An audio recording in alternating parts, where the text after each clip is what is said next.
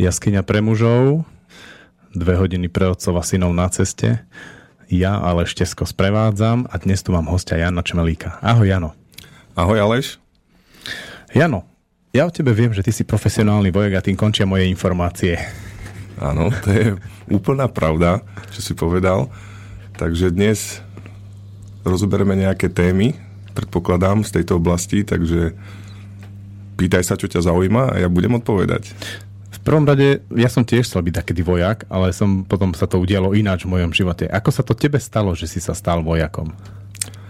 Tak u mňa to bolo, dá sa povedať, od malička. Ja som prejavoval také tendencie, že ma zaujímali vojnové filmy.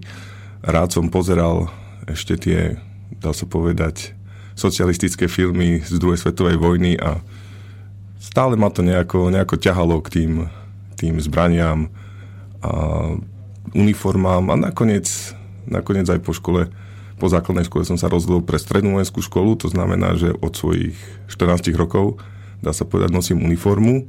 No a ťahám to už momentálne 22 rokov. Takže celkom slušný výkon by som povedal. Jak, ako tie chlapčenské predstavy, čo si pamätám u seba bolo, že budem strieľať tých zlých, ešte za socializmu ja som vyrastal, že tých zlých kapitalistov. A potom ale vlastne sa to tak nejak zmenilo na svete, že už nebolo možno strieľať tých zlých kapitalistov, teraz sú tí zlí teroristi. Ale ako je to vlastne u vás? O vojakoch viem, že toho až tak veľa nenastrieľajú, obzvlášť tí slovenskí. Hmm, situácia je taká, že tie možnosti a podmienky skrátka sú dané určitými aj finančnými limitmi. To znamená, že mm, nie všetko je tak, ako by malo byť, ale zase nie je to úplne nejak najhoršie, by som povedal. Takže určite každý vojak e, si vystrelí z toho samopalu, takisto z pištole a tie strelecké takisto aj bojové návyky tam sú, takže netreba sa báť, že by slovenskí vojaci nevedeli strieľať. To vôbec nie je pravda. Čiže cvičia.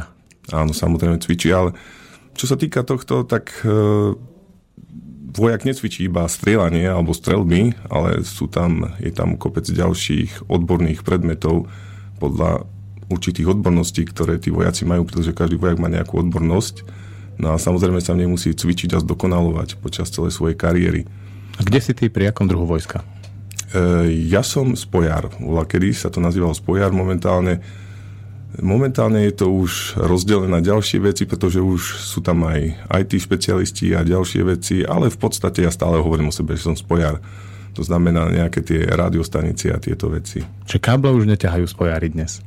A by si sa čudoval, ťahajú sa stále káble, ale nie klasické e, linkové, ale možno aj tie niektoré, ale dneska sa ťahajú väčšinou optické káble a tak, takéto veci pre rýchle spojenie skrátka.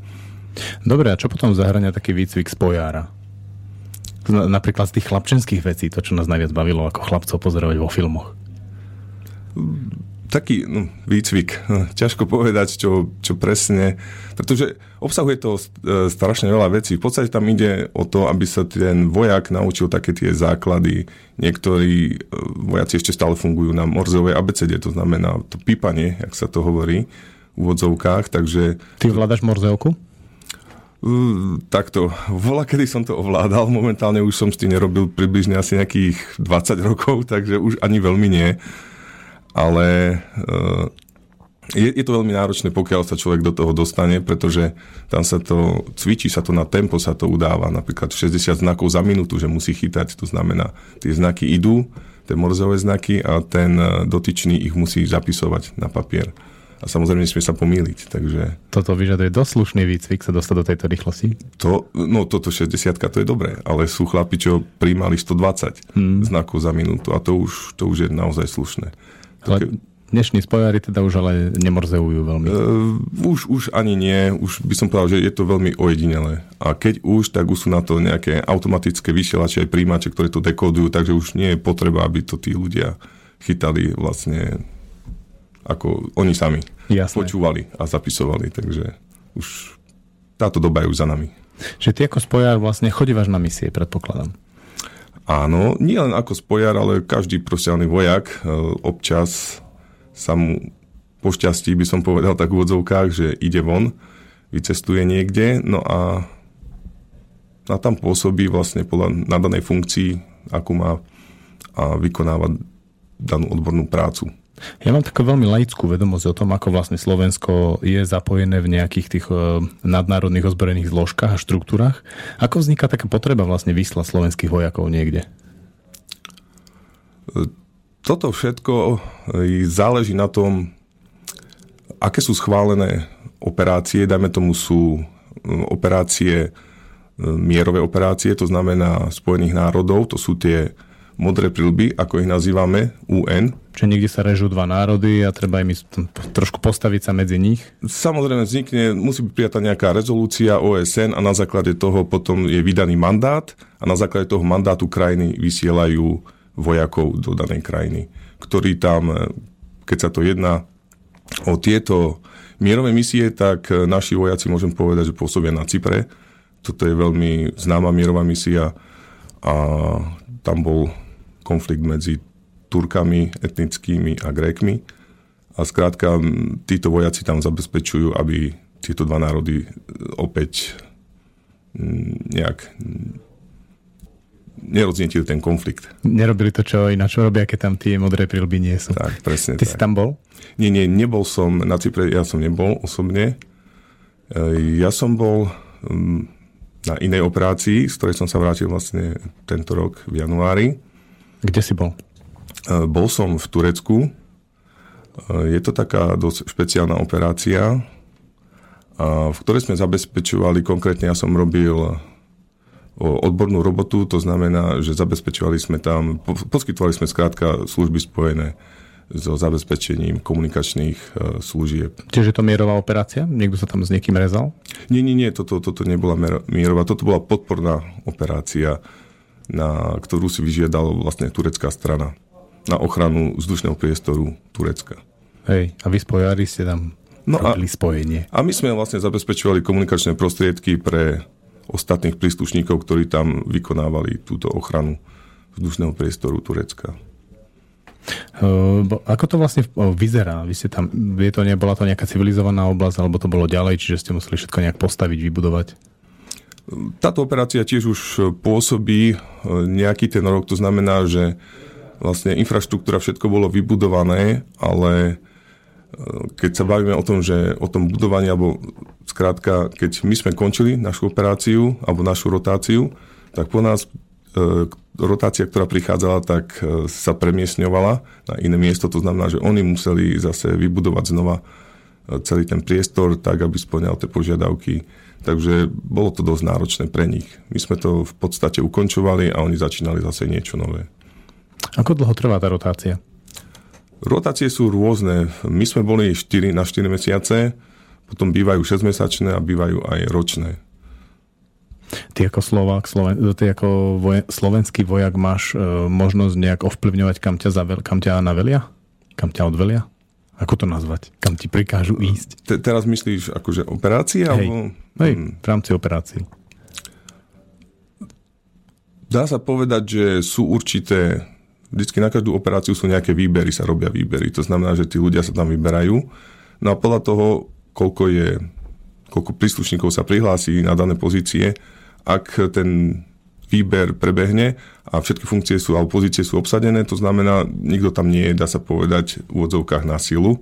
Ale pokiaľ nie sú, dajme tomu, všetky pozície zaplnené, tak potom sa môže stať, že príde aj rozkaz a vojak, ktorý splňa tie požiadavky, e, tak ten potom by musel ísť na, do danej operácie. To znamená, že nejde celá bojová jednotka, alebo, ale, ale sa vznikne nová, ako keby. Dá sa povedať ako kde, pretože sú, chodia aj organické jednotky, ale mm, stále sa robia výbery, že, že sa hlavne vyberajú ľudia na dané pozície, ktoré splňajú, ktorí splňajú všetky požadované mm, kvalifikačné požiadavky, ďalšie odbornostné a ďalšie veci, jazykové samozrejme, pretože tam sú, tam sú kladené veľmi vysoké nároky, čo sa týka jazykovej pripravenosti. To znamená, že keď máme človeka, ktorý je aj odborník, ale zase neovláda jazyk, tak je problém ho tam vyslať. Pretože bez, tej, bez toho jazyku ťažko by komunikoval a mm, dorozumel sa tam vlastne s ďalšími zahraničnými partnermi, pretože my tam pôsobíme, nie len, to nie sú len Slováci, ale napríklad Sú tam ďalší ľudia, ako keď ja som bol v Turecku, s Turkami som musel komunikovať, samozrejme po, po anglicky, nie po turecky. A s ďalšími národmi, s Američanmi a tak ďalej, takže naozaj je to, je to veľmi náročné na túto komunikáciu. Ty si bol v takej e, zmiešanej multinárodnej jednotke, ktorá vznikla, alebo tam boli iba Slováci v tej jednotke? Mm, ja som pôsobil v takej zmiešanej, e, multinárodnej, ako si to nazval, alebo viacnárodnej jednotke. Takže my sme tam mali španielský kontingent a boli sme tam my, Slováci. A v podstate sme pôsobili zase na turecko-americkej základni, takže tá komunikácia tam bola so všetkými týmito národmi. A došli ste k nejaké reálnej akcii, alebo toto bolo také v pohode? Bolo to našťastie v poriadku, nič nám nehrozilo. Takto, boli tam nejaké také, by som povedal, ťuky, alebo zábery, ako rybári hovoria, ale nič, nič sa nestalo, takže všetko bolo v poriadku. A reálne sa nič nemuselo riešiť. A zostreľovať. A zostreľovať. Dobre, bol si ešte niekde inde na misiách? Toto bola vlastne taká moja prvá misia, ale bol som ešte napríklad na zahraničnom kurze v Spojených štátoch, na, ktorý trval jeden rok, to znamená, že zase tam bolo to odlúčenie od rodiny. A bolo to tiež veľmi zaujímavé, vlastne ako sa s tým vysporiadať so všetkým. Predsa len sa mi narodil syn počas tejto doby, keď som bol preč, takže to bolo dosť také náročné. Som ho vlastne videl až po šiestich mesiacoch prvýkrát. takže bolo to dosť také toto je hodne zaujímavá otázka, ktorú by som chcel otvoriť trošku neskôr. Poďme sa vrátiť ešte k vojakom. No, presne to je akože udržiavanie vzťahu na dielku so ženou, so svojimi deťmi. To je, to je zaujímavá téma. Čo ma zaujíma k tým vojakom je, že ty si vravel, že si vojak 22 rokov. Áno, súhlasím. Ako, ako vnímaš ten vývoj v slovenskej armáde za 22 rokov z tvojho pohľadu? Môj osobný názor mm, zlepšuje sa to, má to, má to stúpajúcu tendenciu a nie je to samozrejme, nie je to také, ako by sme si želali alebo ako by sme chceli, ale zlepšuje sa to. V poslednej dobe sa investuje do zbrojných síl, to znamená, boli nejaké nákupy nových, e, nejaké novej techniky, automobily sa odovzdávali, ďalšie veci. Takže e, ozbrojené síly konečne na to, dá sa povedať, nejak začínajú, začína na to všetko, mm, by som povedal, že tí ľudia, ktorí sú zodpovední za, za tieto veci, im to, dá sa povedať, konečne ako dochádza, že treba investovať aj do modernizácie, pretože my sme stále používali, dá sa povedať, zastaralú techniku z minulého storočia, takže je, je, je čas investovať do týchto vecí a obmeniť túto techniku. V čom vlastne slovenskí vojaci, v ktorých tých zbraniach alebo u ktorých druhov jednotiek sú aktuálne treba nie pozadu? Nie pozadu. Povedal by som, že máme celkom solidný výcvik, čo sa týka aj pred nasadením do operácií a tieto veci. Bere sa to veľmi zodpovedne. Ty ľudia... teraz hovoríš o vás pojaroch, hej? Nie, teraz hovorím všeobecne mm. o ozbrojených silách, to znamená o hociakej operácii. To znamená, tí ľudia, keď tam idú, toto sme ešte nenačali, takže vlastne potom výbere, ak sme vraveli, že nejaký výber, potom nasleduje výcvik.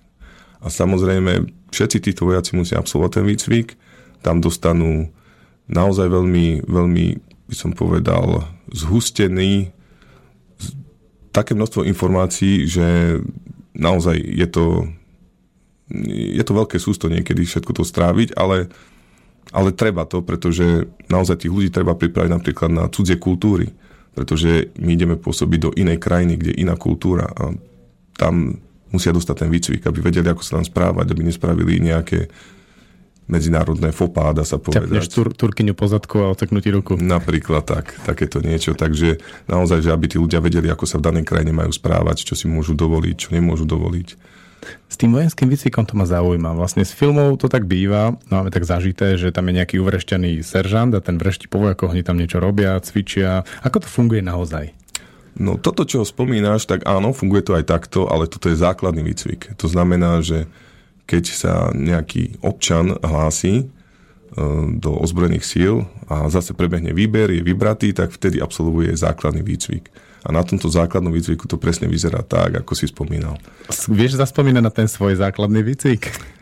Ja som to mal trošku inak, lebo ako som spomínal, že ja som absolvoval strednú vojenskú školu, takže v podstate ja som mal 4 roky na strednej škole takýto celý základný výcvik. E, tiež tam po nás trošku ešte, ako si ty spomínal, že to bolo v tej socialistickej ére, takže tiež som to chytil ešte tak trochu a tiež to tam bolo celkom také husté. Daj, daj nejaké historky z toho výcviku. Uh, no, na toto sa mi už dosť tak ťažko rozpamätáva, ale napríklad také, také pikošky, raz sme tam, mali sme chemickú prípravu a nie, niečo nejak sme tam neposlúchali tak, ako sme mali poslúchať nariadenia našeho veliteľa, no tak sme museli potom tam klúsať v plynových maskách a pláštenkách a nebolo to bohu ako príjemné. Hlavne keď je takých nejakých 28 stupňov, takže toto je také, taký, by som povedal, čo mi utkvelo v pamäti, že naozaj na toto sa nezabúda potom. Len na dipotu. toto stačí absolvovať iba raz a, a človek si to zapamätá, takže potom už sme, už sme vedeli, ako sa spratať do kože. Ako vás ešte trestali, keď ste boli planí? Uh, tresty. Ťažko povedať, e, nejaké, nejaké fyzické tresty alebo niečo také vtedy tiež nebolo, ale klasika na nejaké behanie okolo nástupiska alebo niečo také, v úvodzovkách sa to volá buzzer palác, neviem, niektorí vedia, niektorí nevedia, tí, čo vedia, boli na vojne, tak tí vedia.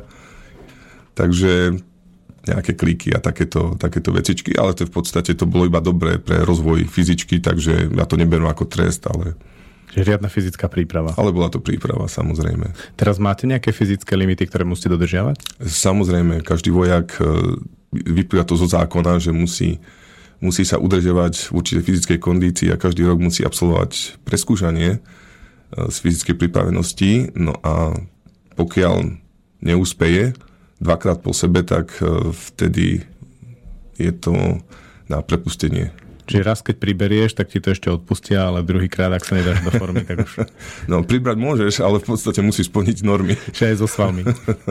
Takže tak. A vieš povedať o týchto normách, aj keď hovoríme o mnohých veciach, ktoré môžu byť štátnym tajomstvom? Mm, neviem, čo ťa konkrétne takto nespomne. Tá si... fyzická príprava, som zvedavý, že čo vlastne je dôležité v tej armáde dokázať fyzicky s telom, jasné, aby jasné. si bol v pohode? Preskúšanie sa absolvuje, sú tam tri disciplíny, ktoré musí ten daný vojak absolvovať, alebo respektíve štyri disciplíny by som povedal, lebo si môže vybrať, či chce mať 12-minútový beh, alebo môže ísť plávať. Takže medzi týmito disciplínami si môže vybrať, ale a vlastne ešte, ešte je tam ďalší výber, ešte som zabudol. Potom je tam ďalšia disciplína sedy lehy, to sú tie klasické brúšaky, ako sa hovorí, alebo zhyby na hrazde. No a, potom... a aké sú limity? E, limity sú napríklad podľa vekových kategórií. Ja, no. teraz, ja teraz neviem všetky, ale môžem povedať napríklad e, svoje. Uh, takto. Ako by som to povedal? Je tam určitý, že za každú, za každú disciplínu ten daný vojak získa určitý počet bodov. A napríklad na jednotku čo znamená ako čo je najlepšie, musí získať, dajme tomu, ja mám vo svojej kategórii 150 bodov. Takže ab, musím absolvovať, ja si teraz nepamätám, aké sú tam, eh, napríklad ale viem, že na beh, na 12 minútový beh je tam minimálny limit, že musí odbehnúť 2200 metrov, to je minimum. To je slušné. No, takže, a vlastne maximum, maximálne limity, koľko zabehne, je maximum. Podľa toho, tam sa podľa tej vzdialenosti vyratajú tie body, takže ja neviem presne, ne, nemám tú, tú bodovú tabulku, takže neviem to z hlavy. Ty tak... si vybral beh alebo plávanie? Ja behám. Ja som, ja mám rád beh, no, aj teraz, keď som bol na operácii, tak tiež som tam počas svojho voľného času behával, som si zvyšoval svoju fyzickú kondíciu a musím povedať, že tiež sa mi podaril jeden taký, by som povedal, taký úspech celkom, čo sa týka behania, pretože dal som si za cieľ zabehnúť polmaratón a dal som ho a myslím, dal som ho za hodinu 52, čo myslím si, že nie je až taký zlý čas. Takže, takže som spokojný. Ty si splnil. Splnil som si svoj. Ešte mám jeden cieľ, chcel by som dať ešte maratón, ale tam budem musieť ešte trošku potrénovať. Uh, vieš otvoriť tú otázku tých kultúrnych rozdielov v tom Turecku, ako si ich tam zažil? Mm, áno, samozrejme, môžeme skúsiť. Napríklad, e, podľa mňa u nás, aspoň je taká tradícia, že keď prídeme napríklad na nejaké rokovanie alebo s nejakými partnermi, tak skrátka sadneme si, pozdravíme sa a začneme. Ideme k téme, aspoň teda myslím, že tak je to zaužívané u nás. Kdežto v Turecku, tam napríklad, keď som išiel na nejaké rokovania, tak tam sme sedeli asi hodinu pri čaji, viezli rôzne nezáväzné konverzácie, až potom sme sa dostali k tomu, čo vlastne sme prišli riešiť. Takže... Ináč by spolu nezdvorili. Áno, presne tak. On, oni to tak vlastne tak to, tak to vyžadovali, že nedalo sa hneď tam prísť a že počúvaj ma, potrebujem toto a toto, alebo chcel by som tak a tak. Že človek si to tam musel, dá sa povedať, odsedieť a potom sa konečne dostal k tomu, čo, čo bolo jadro tej veci, prečo tam prišiel vlastne. Takže... Ako to tam je s tými tureckými ženami? Že je tam skupina vojakov, pekných chlapcov, vycvičených, svalnatých, chodia tam hore dole po, tých, po tom meste alebo dedine? No, čo sa týka tohto, ešte... Mm, áno, Turecko je, ale musím povedať, že je sekulárna krajina. Neviem, či si to niektorí ľudia uvedomujú. Čo to znamená? Sekulárna krajina znamená, že štátna moc je oddelená od náboženstva a vlastne nie je tam žiadne oficiálne náboženstvo. I keď vieme, že je tam veľká väčšina moslimov, ale nie, nie je to nejaké ako by som povedal, napríklad Slovensko sa nazýva kresťanská krajina, tak nemôžeme povedať oficiálne, pretože Turecko nemá žiadne oficiálne náboženstvo. Hoci sú tam tí moslimovia. Takže len to som chcel k tomu povedať, že môžeme tam stretnúť e, veľkú, veľkú takú rôznorodosť. To znamená, že vidíme tam tie ženy, ktoré sú zahalené, v tých, chodia v tých burkách a sú úplne od hlavy až po pety zahalené. A tie sú nedotknutelné. No tak každá žena je tam viac menej nedotknutelná, alebo zase nebolo by to Boh vie, čo sa tam e, nejak s nimi dostať do nejakého, ja neviem, konfliktu. Lebo naozaj ani ja nepoznám všetky tie veci a limity, že čo, čo si môže človek dovoliť. Preto je lepšie zachovať zdržanlivosť a držať si odstup. Nepodarilo sa nejakému kolegovi zbaliť nejakú turkyňu? Nie, nie, nie. Nepodarilo sa. A, a takto, my sme, my sme to mali e, nechcem povedať, že sme mali zakázané, ale nemali sme povolené chodiť mimo základne. Takže my sme prakticky cestovali iba na svoje pracovisko a naspäť. A čo sa týka nejakého života mimo základne, tak e, sme neopúšťali základne. Čiže žiadne osobné voľno, chodenie do baru a tak? E, nie, iba boli samozrejme nejaké tie po anglických facilities tam boli, to znamená, že dalo sa tam aj takto kultúrne vyžiť, samozrejme tam organizovali, pretože Američania, oni si na tomto dajú záležať aby tí vojaci mali aj, dá sa povedať, nejaký ten relax, to znamená, boli tam diskotéky, kino bolo na tej základni, boli tam obchody, to znamená, že to nebolo ako u nás, že si predstavíme len kasárne a to je všetko a nič iné tam nie. Tam bolo, to bolo ako mesto v meste. To znamená, že človek ani nemal potrebu výjsť z tej základne, pretože tam mal všetko k dispozícii. Okrem tých dievčat. No, okrem tých dievčat. to už je zase tá druhá tienistá stránka. Mali ste nejaké konkrétne pokyny v tom zmysle, že ako chlapci nesiehajte na dievčatá? Nie, to určite nie, ale zase samozrejme nikto tam nechcel nejaký, ako by som to povedal, rozpútať nejaký konflikt alebo niečo také, myslím, alebo prísť do nejakej nepríjemnej situácie, takže... Z pozície rozumu je to jasné, ale chlapi často v týchto ako veciach nekonajú až tak rozumne, nie? Samozrejme, ale my sme tam nemali nejak na výber, takže museli sme to tam vydržať. A chlapci to vydržali, znášali to e, statočne, dá sa povedať. A každý, každý z nás má doma rodinu, takže... Žena počúva, tak nebudem sa te pýtať osobné otázky tohto druhu. Nie, kľudne. Tak ako to bolo u teba? Dobre? No, v poriadku. Ako, samozrejme, že rodina chýba, chýba, ale človek myslí, že sú tam doma a vlastne potom, keď som sa vrátil, tak o, o toto bolo krajšie, keď sme sa videli a stretli, takže... To sú také ako legendárne predstavy toho, že príde vojak po 4 mesiacoch domov k žene. A čo sa potom deje týždeň? Áno, presne tak. No ako to bolo u vás? Veľmi, veľmi podobne, ale tak zase do, de- do detajlov nepôjdeme, by som povedal, ale áno, bolo to tak, tak ten týždeň. Žena bola spokojná, hej? Myslím, že bola. Dobre, ja myslím, že je čas si pustiť prvú pesničku.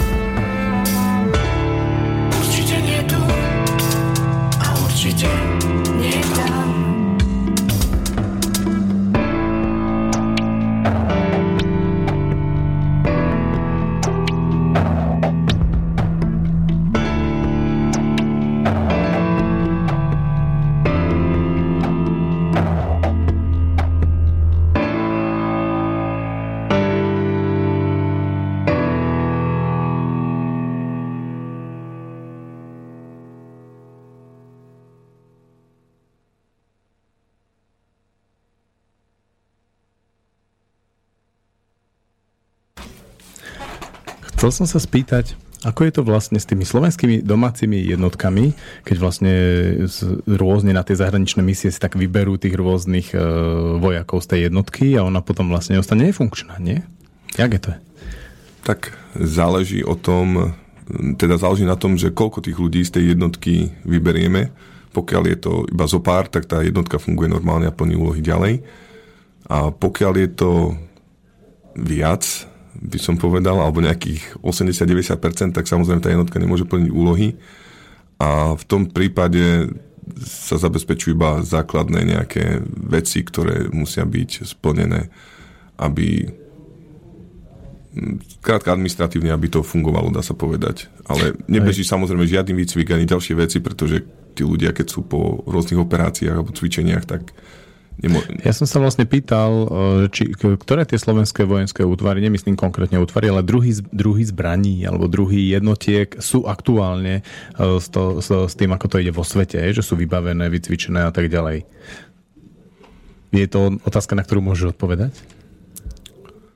K tomuto ja sa nejak neviem vyjadriť, pretože poprvé ani nepoznám presne, pretože ja poznám iba tú svoju oblasť, nepoznám ostatné. Eh, jednotky, ako sú na tom, čo, čo sa týka technického vybavenia alebo výcviku, ale čo môžem za seba povedať, tak eh, čo sa týka našej jednotky, tak eh, my sme pripravení naozaj na špičkovej úrovni, čo sa týka aj technicky, aj odbornostne. To znamená, že tí ľudia sú vycvičení a pripravení. Že viete zabezpečiť spojenie velenia s tými vojakmi, ktorí niečo riešia. Áno, áno. Chcel som sa spýtať, či, a, o tom niečo vieš. Uh, mám pocit, ako sledujem správy zo sveta, že stále ako taká väčšia tendencia používať na uh, to, čo, také organizácie, ktoré sa volajú, že kontraktory. Že nerobia to jadrové armády nejaké tie veci, ale robia to také tie firmy, na, ktoré teraz majú tiež nejakých vycvičených vojakov a posielajú ich do takých ostrejších akcií. Je to tak? Ako to funguje vlastne? No, áno, je to tak. Napríklad toto môžeme vidieť v Afganistane, to funguje takto. A vlastne títo, títo ľudia alebo tieto firmy vznikli tak, že naverbovali bývalých vojakov z rôznych armád, ktorí už mali daný výcvik, boli pripravení vlastne hotoví ľudia. Samozrejme, oni ich len dobre zaplatili a potom ich posielali naspäť e, do tých rizikových oblastí. Samozrejme, armáda si zaplatila túto firmu, a aby nemusela riskovať životy svojich vlastných vojakov, tak tam nasadzovali týchto ľudí, ktorí mali za to veľmi dobre zaplatené a oni už išli sami do toho rizika, že áno, mám za to peniaze, viem, čo riskujem, idem tam, stojí mi to za to. V podstate toto je ten princíp, ako tam fungujú títo kontraktory. Samozrejme sú rôzne druhy tiež tých kontraktorov, nie sú všetci, by som povedal, nasadení tam nestrieľajú, ale sú tam rôzne, rôzne tiež také ako by som povedal, také zóny, že v ktorých pôsobia a podľa toho samozrejme sú aj platení a ohodnotení. To znamená, keď na nejakých menej rizikových e, pracoviskách alebo úlohách robia, tak samozrejme dostajú menej peňazí. A tí, ktorí sú v tých najrizikovejších, tak tí sú najlepšie platení. Len samozrejme je tam to riziko nejakého zranenia alebo úmrtia je tam veľmi vysoké. sú to, musia to byť bývalí vojaci, ktorí majú nejaký výcvik, alebo ten výcvik poskytujú aj tie organizácie?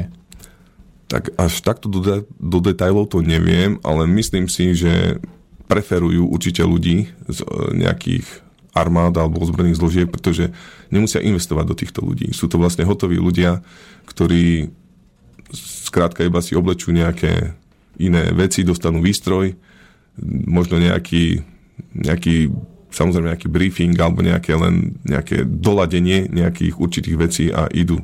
Jasné. To znamená, že to tej firme šetrí obrovské peniaze na, za ten výcvik, ktorý by inak musela vlastne investovať do tých ľudí. Čiže keď sa nejaká reálna armáda dostane do situácie, že hrozí, že nám pozabijajú kopu našich e, dobre vycvičených drahých vojakov, tak tam radšej pošlu kontraktorov. No, neviem, e, ako to funguje e, vlastne všade, ale toto, čo sa bavím o týchto kontraktorov, viem, že takto funguje napríklad Spojené štáty fungujú na tomto princípe. Ne, neviem ostatné krajiny, či tak fungujú. Samozrejme záleží to od... Každá krajina si môže zaplatiť nejakú takúto... Čiže pohádame sa s Maďarmi, bude to nepríjemné, tak najmä nejakých kontraktorov, lebo naši vojaci sú drahí, dobre vycvičení. Veď... Tak zase neviem, neviem, čo, čo by stálo viac. tak treba si našetriť, ale zase nám ostanú tí dobre vycvičení naši, nie? tak je to, je to na, na úvahe, by som povedal, každého daného štátu, že ako sa rozhodne a čo, čo si cení viac. Čiže posluchači, ktorí si chcú splniť svoje detské chlapčenské sny a chcú sa najať do armády, aby si zastrieľali, tak nie do armády, ale ku kontraktorom už vycvičiť. Alebo do armády prepustiť a potom ku kontraktorom. No, tak neviem, no. Treba, treba o tom porozmýšľať, lebo zase nie je všetko také rúžové.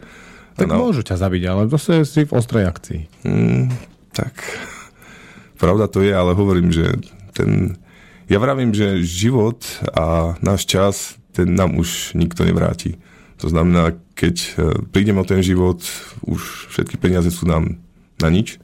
A takisto ten čas, keď niečomu, takisto ako aj ja, čo som venoval obrovské spustu času, dá sa povedať, e, svojej krajine, tak ten mi už nikto nevráti. A tiež je to niečo na úkor niečoho. To znamená, ja som prišiel o svoju, dá sa povedať, o svoj rodinný život šťastí, keďže som bol preč, ktorý syn mi vyrastal a keď som sa vrátil, tak už, už rozprával. Keď som odchádzal, ešte nerozprával. Takže človek prichádza o takéto momenty a naozaj, že nie, nie je to sranda. Mm, ty vnímaš sám seba ako, ako toho, ktorý nosí zbraň, ako vojaka, ktorý je reálne v ohrození? Alebo proste vnímaš sa ako niekto, kto zabezpečuje niečo, čiže nie je úplne až tak na rane? Mm, neviem, teraz musíš, musíš lepšie špecifikovať Toto je otázku. nastavenie, že treba, keby ťa poslali niekde, kde je to ostré a horúce a mal by si možnosť odmietnúť. Ako by si, to, ako by si tam uvažoval? Mm, takto, myslím, že keby, keby som bol vyslaný niekde a mal tam plniť nejaké úlohy... No ja, bolo by to naozaj, že proste je tam celkom slušná úmrtnosť a tak ďalej. Mm, v podstate sme vojaci, to znamená, že my musíme plniť rozkazy Takže samozrejme je tam určite nejaký stupeň velenia, všetky, všetko možné opatrenia a ďalšie veci, ktoré, ktoré sa snažia zabrániť e, tým stratám. To znamená, že sú tam takisto postupy, ako minimalizovať tieto straty a ďalšie veci. No a samozrejme, keď už tam tí ľudia sú, tak nemôžeme teraz e, zahodiť e, vágle a neviem čo, zbranie a utekať naspäť. To tak nefunguje. Už raz, keď niekde človek je vyslaný, tak už tam tie úlohy musí plniť a práve z tohto dôvodu aj tí ľudia dostávajú ten výcvik. Je tam psychologický výcvik, ako som spomínal, ten kultúrny výcvik, to znamená, že tí ľudia sú pripravení na tieto situácie. Čiže ty cítiš sám seba ako pripraveného na také niečo? No áno, dá sa povedať, že áno. Samozrejme, nedá sa na to úplne pripraviť, zase nechcem sa stáť do tej pozície, že nič ma nerozhádže. Samozrejme, keby vedľa mňa niekoho zastrelili, tak to so mnou asi niečo urobí. Alebo keby mňa niekto zranil, alebo niečo také, samozrejme, ale v podstate človek je pripravený do určitej miery, do akej môže byť pripravený. Nemôže byť pripravený na 100%, to sa nedá. Sú nejaké misie vo svete, kde vieš, že by si teraz nechcel ísť? Hmm, ťažko, ťažko na takúto otázku odpovedať.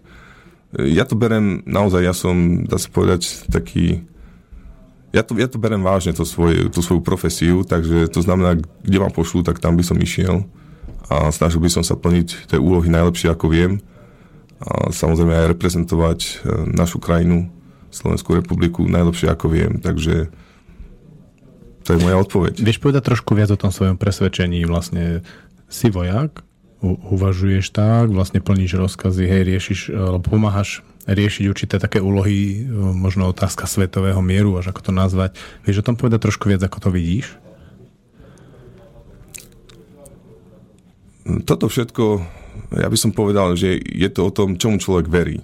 Keď verí, že robí niečo správne, alebo jeho krajina tiež robí niečo správne, tak skrátka ide tým smerom, pokiaľ tomu verí a dá do toho všetko. A samozrejme, že, že ťažko, sa mi, ťažko sa nejak hodnotí, že, že čo, čo je, to sa nedá povedať úplne na 100%, čo je správne, čo nie je správne alebo čo je je, je, je, to, je to veľmi, veľmi zložité, ale skrátka verím tomu svojmu poslaniu, tomu tej svojej profesii robím to preto, že chcem chrániť uh, takisto obyvateľ našej krajiny a nielen našej krajiny, takisto členských krajín NATO, pretože sme členmi NATO. A tým pádom po, považujem to za správne a idem tam a bránim záujmy týchto takisto našej krajiny a NATO v podstate tam ťa, ťažko sa o tom nejako rozmýšľa, že sú vojaci a vojaci vykonávajú rozkazy. Samozrejme, že nie sme iba stroje. Každý vojak e, má právo odmietnúť e, rozkaz, pokiaľ je nemorálny. To znamená, že keby mi niekto vydal rozkaz, že mám tam strieľať nejakých civilistov, tak to odmietnem a nebudem to robiť. Ale ako sa bavíme o tom, že pokiaľ krajina ma niekde vyšle, tak tam idem a plním vlastne rozkazy. To, čo treba robiť? V tvojom poňatí zabezpečiť spojenie. Presne tak. Zabezpečiť to, čo človek má zabezpečiť, plniť tú svoju úlohu, tú svoju pozíciu, funkciu, pretože všetko je to ako skladačka. Každý ten jeden vojačík má nejakú úlohu a je súčasťou väčšieho stroja. A pokiaľ každé to kolečko funguje tak, ako má, tak celý ten stroj beží tak, ako má. Keď... Baví ťa toto vidieť? Že vlastne ty si urobíš to svoje, to kolečko ide a potom tie ostatné kolečka sa môžu tiež točiť? Samozrejme. A toto sa snažím aj učiť, dá sa povedať, svojich podriadených, aby sa pozerali na veci s nadhľadom, pretože niekedy ľudia vidia iba alebo nevidia nejaký zmysel v tej svojej práci, ktorú vykonávajú ale keď sa na to pozrú z nejakého nadhľadu, zrazu zistia, že naozaj tá ich práca má zmysel, pretože doplňuje celok. A potom ten celok môže fungovať. Pretože niektoré práce sú, dáme tomu, menej zaujímavé ako iné práce. Každý by chcel byť, ja neviem, napríklad odstrelovač, hej. Ale takisto ten logista alebo tí ďalší špecialisti sú tam dôležití, pretože zabezpečia vlastne tomu odstrelovačovi alebo tým bojovým jednotkám tie veci, aby mohli fungovať, aby mohli oni plniť tú svoju úlohu. Takže treba sa na to pozrieť z toho, z takého nadhľadu, že každý má tú svoju úlohu a je dôležitá, pretože pomáha naplniť alebo rozbehnúť celý ten stroj, ktorý funguje. A potom ten stroj, keď funguje, tak plní, splníme tú, by som povedal, ten, ten hlavný cieľ, ktorý máme splniť. A ten cieľ sa skladá z tých jednotlivých malých cieľov, ktoré plnia každý ten jeden človek alebo ten vojak. Kedy najčastejšie tí tvoji podriedení na toto zabúdajú?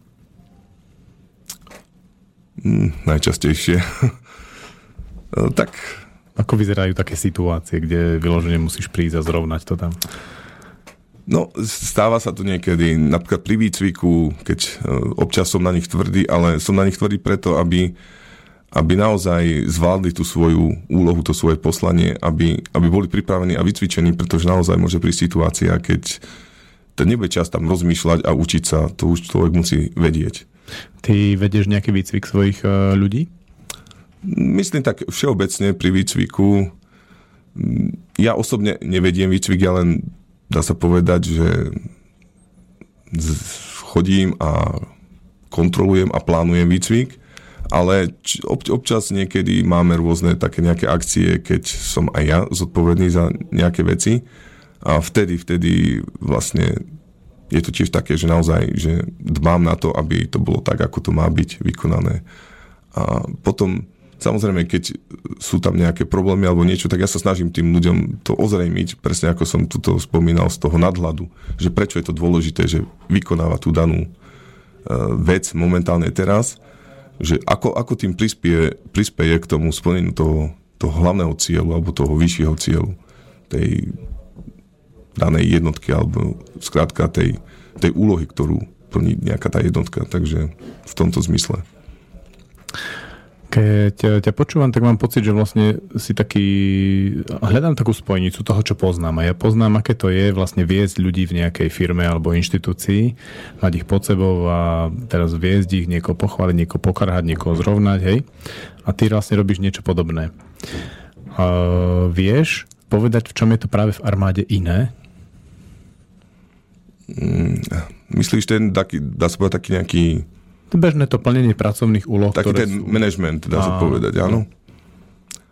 V podstate dá sa povedať, že to ani nie je moc iné, keď si odmyslíme tie uniformy a tie ďalšie veci, pretože naozaj takisto aj v tom, tej cílenej firme tí ľudia musia plniť tie svoje úlohy. Samozrejme, možno my to robíme trochu, že naozaj dá sa tam operovať pomocou takých tých striktných rozkazov, nariadení, že skrátka ten človek, aj keď nechce, musí.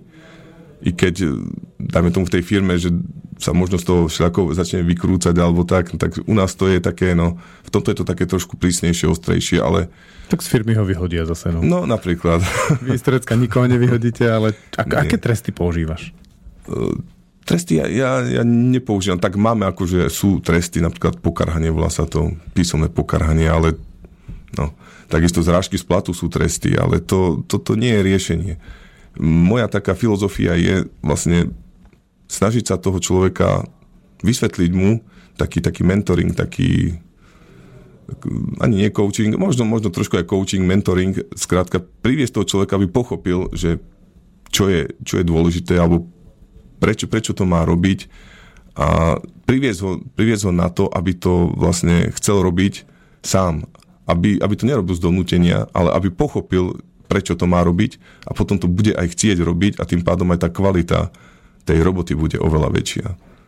Takže ja sa snažím uplatňovať taký ľudský prístup, i keď niekedy je to dosť ťažké, ale väčšinou sa musím povedať, že sa mi to darí a viem tých ľudí presvedčiť a získať si ich na svoju stranu a oni potom potom naozaj lepšie plnia tie úlohy a všetci sme spokojní, takisto ja, oni splníme úlohu a to je na tom dôležité. Celkom ako to s tebou sedím, tak cítiť z teba takú tú silu, že vidím, že si zvyknutý ako dávať jasné pokyny a ako, že ľudia vidia tú tvoju ako hruď, rozložené plecia, že idú do toho. Nie je to ani týmto, skôr by som to povedal, ja sa snažím ísť na to takým, naozaj tým takým vysvetľovaním. A keď, lebo niekedy ľudia sa spierajú preto, keď e, veciam nerozum, nerozumejú. Skrátka, že alebo je tam nejaký deficit, nemajú informácie a nevedia si to pospájať a vtedy nechcú, dajme tomu, alebo si myslia, že ich tá úloha je zbytočná a preto majú, dá sa povedať, nejaký odpor k tomu, alebo nechcú to robiť. Ale keď človek vysvetlí, že naozaj, ako som povedal, spomínal, že, že to koliečko naozaj v tom stroji je naozaj dôležité, pretože v tom celkom výsledku tá ich práca je veľmi dôležitá. Lebo bez tej práce by naozaj nebol splnený ten hlavný cieľ, tak potom aj oni to pochopia a lepšie sa im tá práca potom vykonáva, keď zistia, že naozaj áno, toto je dôležité.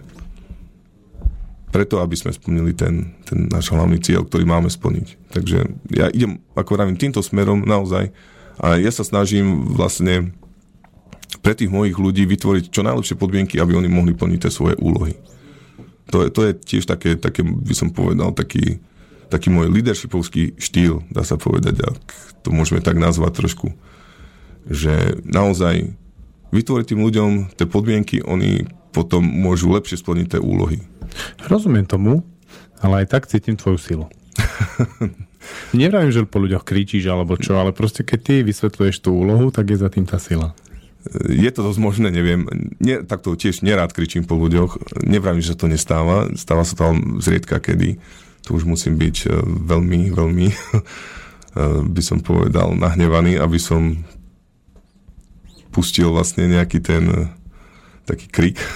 Ale naozaj snažím sa to vždycky riešiť takým kľudným spôsobom a hľadať naozaj tú cestu tak, aby sme, aby sme našli taký ten, taký ten kompromis, aby sme boli spokojní všetci. Takže nenútiť tých ľudí len preto, že napríklad ja to chcem, aby si to spravil. Nie, vysvetliť mu, že naozaj, že to nie len, že ja to chcem, ale že to je dôležité pre niečo iné. Nie pre mňa, ale pre ten, ten vyšší zmysel nejaký, ako sa hovorí. Takže v podstate takto.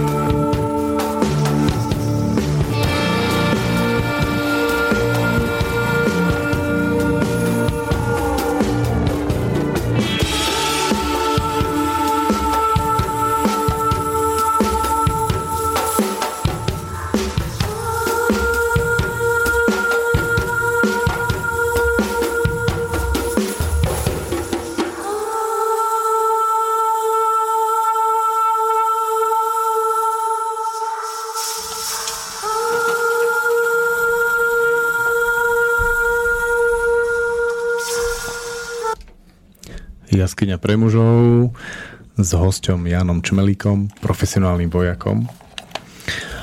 A chcel som sa spýtať na ten tvoj ročný výcvik v Amerike, keď si nevidel toho syna. Ale teraz sa poďme baviť o tej Amerike. Ty si vravel, že si tam mal výcvik leadershipu. Áno, to je pravda. Ale nebol to iba leadership, vlastne bol to ročný kurz, ktorý sa skladal z takých, povedať, to nazývali departmenty, oddelenia a jedným z nich bol aj ten leadership.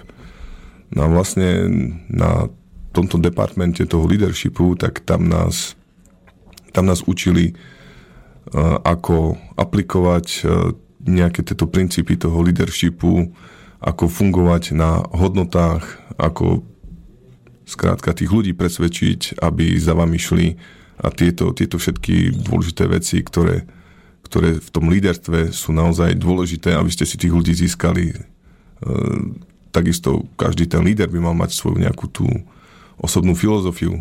Ako som ja hovoril, že ja robím všetko preto, aby som tých, tým svojim podriadením umožnil čo najlepšie vykonávať e, tú svoju robotu Chcem sa spýtať, je to armáda. Že do akej miery v tom po armádnom poňatí leadershipu je tam ten eh, kontakt s tou disciplínou a s tou jasnou hierarchiou a do akej miery je to naozaj postavené na tom, že tí lídry by mali byť naozaj lídry, za ktorými tí ostatní idú úplne prirodzene?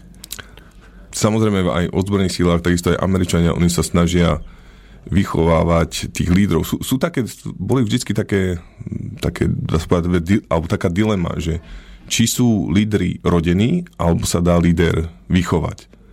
No a vlastne došli, došli sme k tomu, samozrejme, že sú zastancovia aj tej jedného smeru, aj druhého smeru, ale v podstate ten líder tie zručnosti sa dajú nacvičiť, natrénovať, to znamená, že je možné, dá sa povedať, skoro z každého človeka spraviť toho lídra. Len samozrejme, niekomu to trvá dlhšie, niekomu to trvá kratšie. Pretože naozaj tie, dá sa povedať, vrodené predispozície buď ich má a ich iba rozvíja, alebo potom e, ten opačný prípad, že ich nemá, tak musí na nich tvrdo, tvrdo makať, ale, ale dokáže, dokáže to, je to možné. To znamená, že naozaj oni sa tam snažia z tých svojich veliteľov vychovať, tých lídrov, aby boli skutočnými lídrami, aby ich tí ľudia nasledovali nielen z pozície, že je veliteľ, ale naozaj z pozície toho lídra. Takže Čo bolo pre teba zaujímavé na tom výcviku? Osobne. Myslíš, uh, akože čo sa mi najviac páčilo, alebo čo ma... Hej, čo ťa oslovilo úplne, že v tom si sa našiel? ten, tento department leadershipu, ten bol veľmi dobrý, pretože ešte okrem tohto leadershipu sme tam mali jeden veľmi zaujímavý tréning, volal sa to Master Resilience Training, alebo po slovensky tréning psychickej odolnosti. A na tomto tréningu nás naučili, ako, ako prekonávať určité záťažové situácie, ako sa s nimi vyrovnávať, a vlastne, aby sme nepodľahli nejakým tým tlakom a dokázali, dokázali sa cez to všetko predniesť a fungovať aj pod záťažou. Ako to robili? Takže toto bolo veľmi zaujímavé, bol to 10-dňový tréning, sa mi zdá, už si presne nespomínam. No a vlastne ten tréning obsahoval, alebo respektíve je založený na pozitívnej psychológii. To znamená, že snažili sa tam e, vytrenovať určité skily, napríklad jeden z tých skillov bolo, volá sa to hunting good stuff, alebo po slovensky som povedal nejak lovenie dobrých vecí, alebo niečo v tom zmysle, že podstata tohto cvičenia bolo, že každý deň sme mali nájsť nejaké tri veci, e, ktoré, ktoré považujeme za dobré, ktoré sa nám stali a boli dobré. A mali sme ich potom pred celou tou skupinou rozobrať a že prečo ich považujeme za dobré a čo z toho vidíme, aké následky a ako to zlepšiť do ďalšieho dňa, aby sa nám stalo viacej dobrých vecí. Takže toto bolo napríklad e, jeden z tých, tých skillov, ktoré sme trénovali. Potom tam napríklad ďalej tam bolo mm, volalo sa to ATC, to znamená nejak e, A znamenalo nejaký aktivačná udalosť, ktorá sa stala, potom myšlienka, ktorá z tej aktivačnej udalosti vyplýva, ja neviem, stalo sa niečo zlé, hej, a teraz myšlienka je, mám nejaký uh, smútok, dajme tomu z tej myšlienky, hej, vyvoláva smútok. A potom bolo C, a to je ako consequences, ako následky, aké sú potom z toho následky, hej, z toho smútku. Že na, napríklad sa uzavrie človek. Takže toto nám dalo tiež také, také, dá sa povedať, také odpovede, že ako tí ľudia reagujú na určité tie veci a že čo môžeme od nich očakávať, keď niečo sa stane samozrejme ako, to, ako tým e, veciam aj predchádzať, vlastne to bol celý ten, ten zmysel toho tréningu, že ako prekonávať tieto všetky záťažové situácie. Takisto napríklad tam bolo detekovanie ľadovcov. Uh, no, neviem, ako sa to po slovensky správne volá, oni to volajú icebergs. To znamená, že je to niečo, ten ľadovec je niečo také, ako že čo je u nás, v nás ukryté, aj to taký kvázi predsudok, by som povedal ktorý máme a ktorý si ani nevedomujeme, ale automaticky na základe neho konáme. Takže keď zistíme ten predsudok, lebo tie predsudky môžu byť aj dobré, ale môžu byť aj zlé. Takže musíme vedieť, že či nás tie predsudky posúvajú, alebo nás brzdia. Takže toto boli tiež jedna z takých zaujímavých vecí, ktoré... Máš kontakt so svojimi ľadovcami? Samozrejme, vtedy som to skúsil nie, niečo som tam, samozrejme, niečo som tam našiel. Každý človek má predsudky, určité predsudky. Samozrejme aj ja. A, ale bolo to zaujímavé, bolo to zaujímavé zistiť vlastne, že áno, aha, že toto je ten môj predsudok. A teraz už keď to človek vie, už môže, môže nejak na základe tohto poznania môže reagovať. To znamená, že už viem, aha, toto je môj predsudok, takže už nemôžem sa úplne, alebo teda snažím sa inak správať, nie len na základe toho predsudku. Povedz nejaký zaujímavý tvoj predsudok. No, no tak teraz by som Teraz by som musel veľmi, veľmi porozmýšľať, lebo...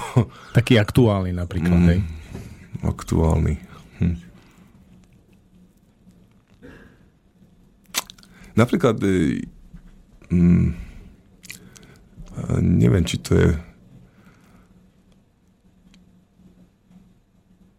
Povedal by som, že možno jeden taký, taký, taký môj predsudok je, že považujem vzdelanie za veľmi dôležité.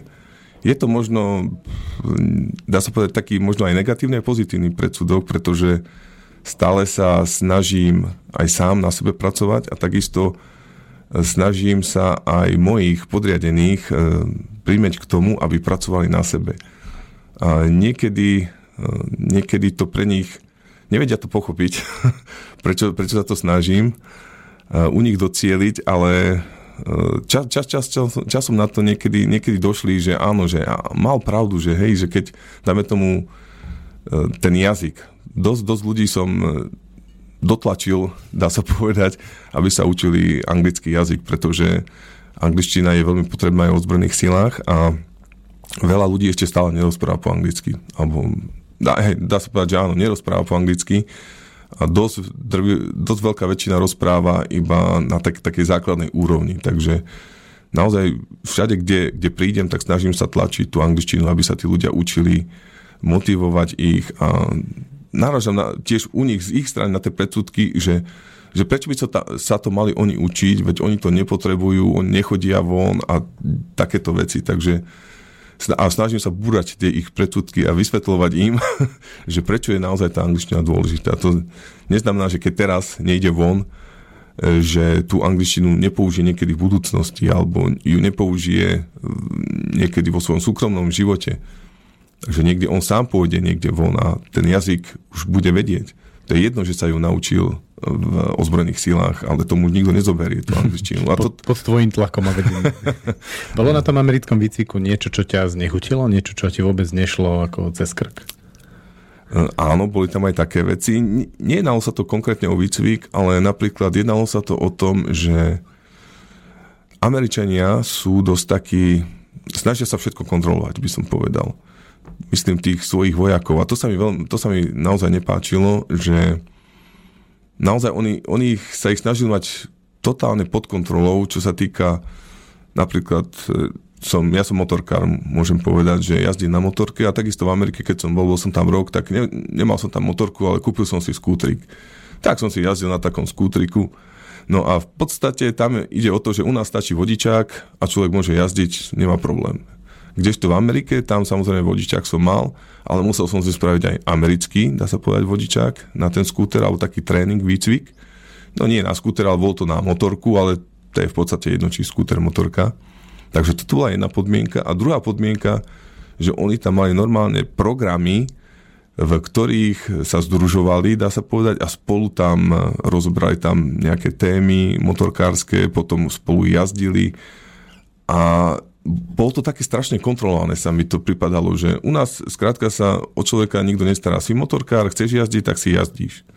Tam v Amerike, že si motorkár, si vojak, tak musíš jazdiť pod dozorom, dá sa povedať. Alebo musíš jazdiť, e, alebo musíš absolvovať nejaké tie hodiny, také tréningové a samozrejme, že môžu, môžu si jazdiť aj sami, ale že musia sa zúčastňovať týchto tých takých spoločných seminároch, by som povedal, z ktorých sa nejako nedá vyzuť, že musia ich absolvovať. Povinná jazda. Tak, presne tak. Takže toto mňa tak, dá sa povedať, znechutilo. Táto taká, taká prílišná kontrola, lebo na druhej strane, aby som, aby som to uviedol na takú správnu mieru, oni toto všetko zase organizujú na základe toho, že mali tam veľkú úmrtnosť, čo sa týka vojakov na motorkách. Ja, ako k tomu, pre, prečo to tak bolo? No, tak to, to, to, to ja neviem povedať, prečo, no skrátka, ja neviem nejaký pretlak pri Dumpli, no je to... Nie, to myslím ako, že celkovo štatisticky, ano. že armáda ozbrojených štátov vlastne si vedie štatistiky no a tam zistili, že majú veľkú úmrtnosť vojakov, ktorí jazdia na motorkách, tak preto začali organizovať tieto kurzy, dá sa povedať.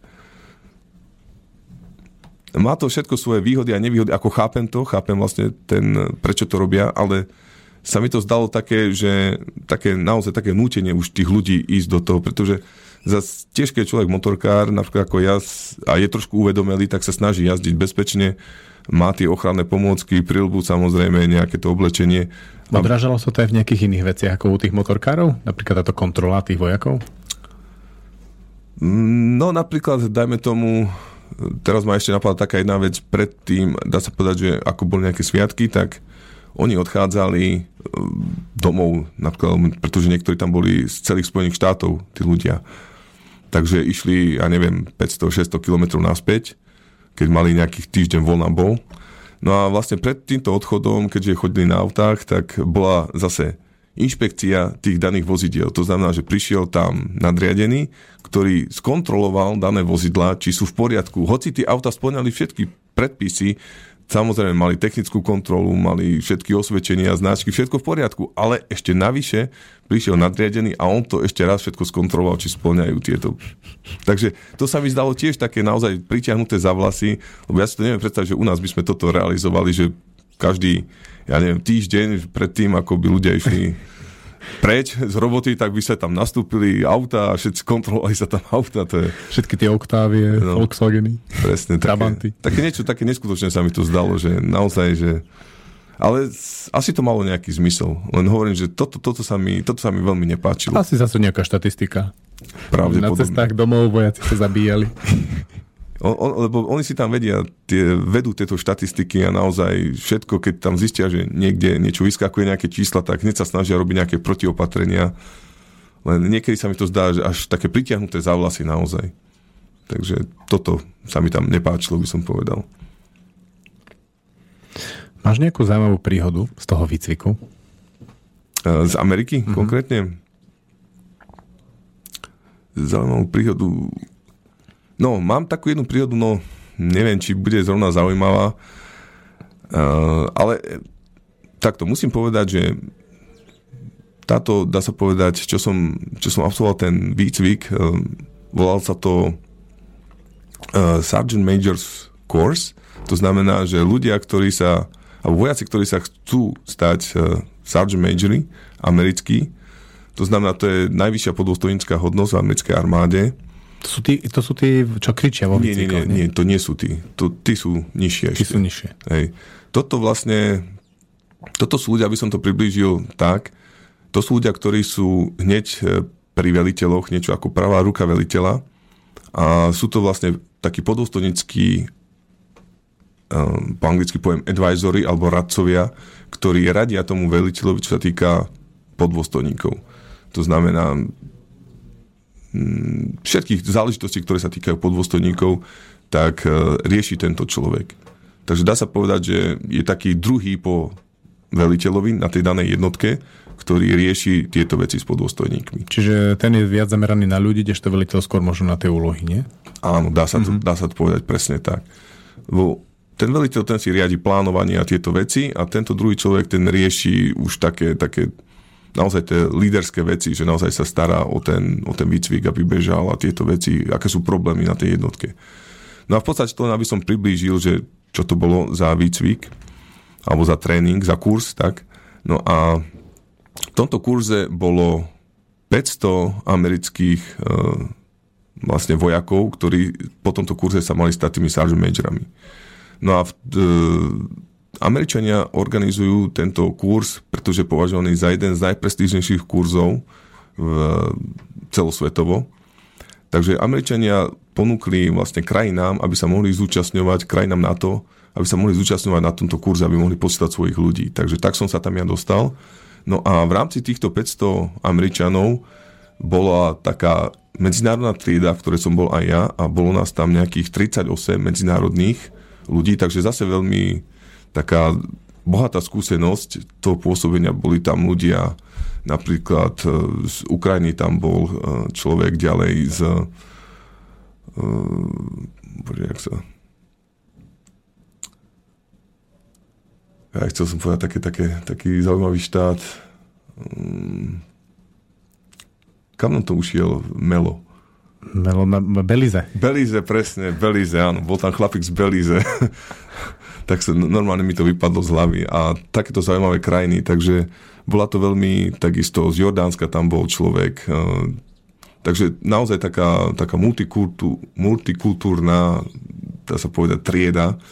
Eh, Ja neviem, Kanaďana som tam mal, Poliak tam Tak poď bol. na tú príhodu. No a tá príhoda bola v tom, že mali sme tam samozrejme aj ľudí z Afganistanu. No a tento, tento človek, eh, boli tam traja, takto traja Afgánci a jeden z nich sa rozhodol, že tam chce nejako v tej Amerike zostať. Tak si tam našiel nejakú Američanku. Oženil sa s ňou. No.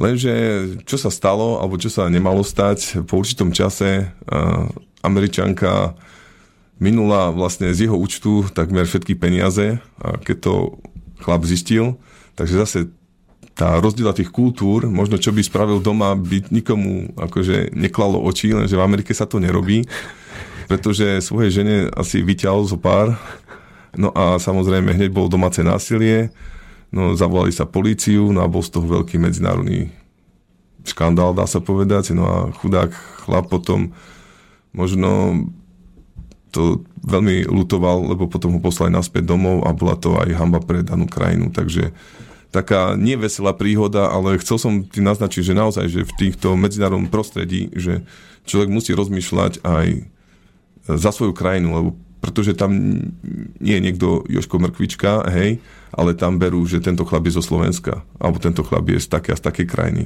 Alebo spravil to Slovák, spravil to Čech, alebo Afgánec, ale nie Joško Mrkvička. Vďaka Bohu, že slovenské ženy toho ešte znesú a nemajú už také kontakty na slovenských právnikov, ako americké ženy na tých amerických.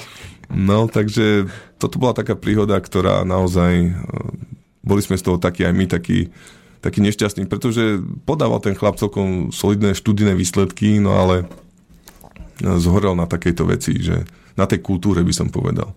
Takže preto je aj dôležité to kultúrne povedomie, ako som to už spomínal, že keď niekde idem, treba naozaj vedieť, ako sa tam má správať Ja si predstaviť, že on aj celkom vedel, ale tie emócie v tej chvíli, keď ti žena vybieli účet, No určite, určite, len hovorím, Amerika je Amerika, tam, tam sa také veci nerobia. no udržal by si sa. No, ťa, ťažko povedať, ale tak eh, moja žena tam mi to neurobila. Aj on si to hovoril. No a tak asi ju zle poznal. A, ako sa stalo, že ty si sa práve dostal na tento kurz? Tak eh, samozrejme, na ten kurz nebolo jednoduché sa dostať, človek musel prejsť určitým sitom na Slovensku. Bol veľký záujem zo Slovenska? Samozrejme, bolo nás, eh, taký uší výber bol nejakých 12 kandidátov a išli sme dvaja, boli dve miesta. Čím si to ty získal? Mm, Samozrejme, že mal som nejaké už, dá sa povedať, svoje pôsobenia, pretože ešte nespomínal som tu, ale takisto som pôsobil 3 roky v štruktúrach e, NATO, to znamená na veľiteľstve v Belgicku. A takisto som mal nejaké kurzy e, vo Švajčiarsku a ďalšie veci, to znamená, že mal som dosť veľké predpoklady aj čo sa týka odbornosti a chcel som, hlavne som chcel a takisto ja- jazykovo som bol na tom, dá sa povedať, najlepšie tam z tých daných kandidátov a uchádzačov. Takže sa ti to vlastne do tvojej jazykové presvedčenie vyplatilo. Presne tak, to znamená, že tam som zhodnotil vlastne všetko to svoje štúdium, pretože ľudia, ľudia sa potom pozerajú na to, že aha, ten ide tam a tam, ale nevidia tú robotu, ktorá bola za tým, aby sa tam ten človek dostal. Určite má strička, známeho, Áno, niekoho pres- podplatil. Presne tak, ale že ten človek je tam potom sám a musí v tej krajine fungovať naozaj na tom jazyku A nebyť domáce ženy. a ďalšie veci, takže naozaj nie je to sranda, nie je to sranda, musím povedať. I keď sa to tak niekedy zdá, aj takisto tie misie, alebo čo, že, že tí ľudia, ja neviem, si tam idú iba zarobiť peniaze, ale vôbec to nie je také jednoduché. Tam sa musí kopec problémov riešiť, tí ľudia sa tam obracajú, tam nie je pracovný čas, že robím od 7. do 3. alebo do pol 4. alebo ja neviem dokedy, ale skrátka tam človek funguje 24 hodín denne, keď treba, takže tam sa nehľadí na toto. Skrátka, úlohy sa musia plniť, nech sa deje, čo sa deje. To je, to je základ. Takže v podstate, ako, ako si spomínal, áno, to zúročenie toho môjho štúdia sa mi nakoniec oplatilo a tým pádom som sa dostal aj na tento kurz, ale zase na druhú stranu, ako som spomínal, e, dostal som sa na kurz, ale ten kurz trval jeden rok a v tejto dobe práve, že moja manželka bola tehotná a narodil sa mi syn, keď ja som vlastne po dvoch mesiacoch, čo som odišiel, tak sa mi narodil syn. Ja som odchádzal niekedy, neviem, keď to bolo v júni a svojho syna som potom videl e, až na, cez Vianoce, keď som prišiel domov na, na Vianoce. Takže táto, táto bola zase taká tienistá stránka tohto, tohto kurzu, alebo nielen kurzu, ale celkovo toho života, že človek človek musí, aj niekedy niečo obetovať a naozaj niekedy obetuje veľa, aj keď sa to tak nezdá. Niekto si to povie, a čo to je, veď... Ty, keď si sa hlásil na ten kurz, si vedel, že tvoja žena je tehotná? No samozrejme, že som to vedel. A aké bolo to rozhodovanie? No, bol, bolo to veľmi ťažké rozhodovanie. Ale zase na druhú stranu som vedel, že je to jedinečná príležitosť a už druhýkrát takú príležitosť nemusím dostať. E, Takisto som ale zase zvažoval, že vedel som, že sa mi ten syn narodí a tiež nebudem pri tom a toho prvého, alebo nie prvého, ten vlastne skoro celý rok som ho, dá sa povedať, nevidel. Lebo keď som sa vrátil, mal už nejakých 10 mesiacov, takže už, už bol celkom veľký. Ale bral som to zase z toho pohľadu, že ešte predsa len dieťa v tomto veku nevníma tieto veci až tak. A určite by sa mi odchádzalo horšie teraz, keď už, keď už má teraz momentálne 2,5 roka a máme úplne iný vzťah ako vtedy. Takže vtedy som si povedal, že radšej to obetujem teraz, ako potom neskôr. A naozaj takisto sa potvrdilo, že potom ako som sa vrátil z toho kurzu, tak eh, ten kurz, čo som bol ja, po, po mne išiel ešte jeden človek bol vyslaný a potom kurz skončil. Takže už by som sa tam potom asi aj nebol dostal. Takže z jednej strany naozaj obeď, z druhej strany eh, človek niečo získa, takže tak, taký ale o tom je život, že na jednej strane niečo dostaneme a niečo stratíme. Je už len na nás, ako sa rozhodneme.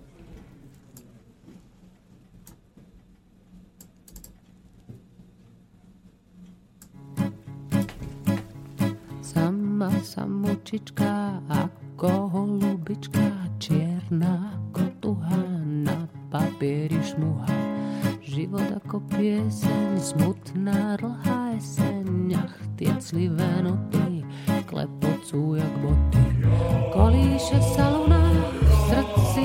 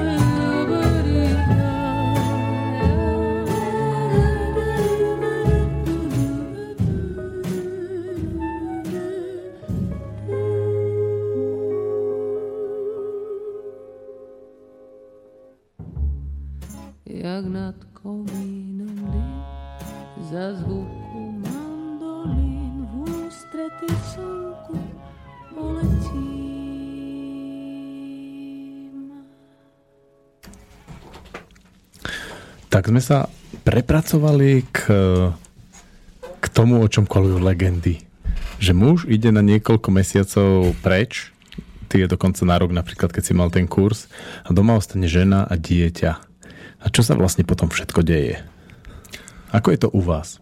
No, tak poviem ti, že naozaj je to veľmi zaujímavé, tak v odzovkách by som povedal, pretože naozaj ten kontakt, ja tak zvyknem, ale čo poznám väčšina ľudí, tak funguje cez Skype, takže sme si skypovali, dá sa povedať, e, každý deň. Ale predsa len tie prvé mesiace sa to dá, je to v pohode, ale potom, potom naozaj tých 4-5 mesiacov už je to, to skypovanie už naozaj človeku, tak by som povedal, že to nestačí, že už je to, je to len ten obraz a už sa to nejak sa to trhá všetky tie... Ke- Kedy, po, po akom čase sa to zmení? Že Skype, dobre, funguje to, funguje to a potom už cíti, že nie. Koľko to trvá?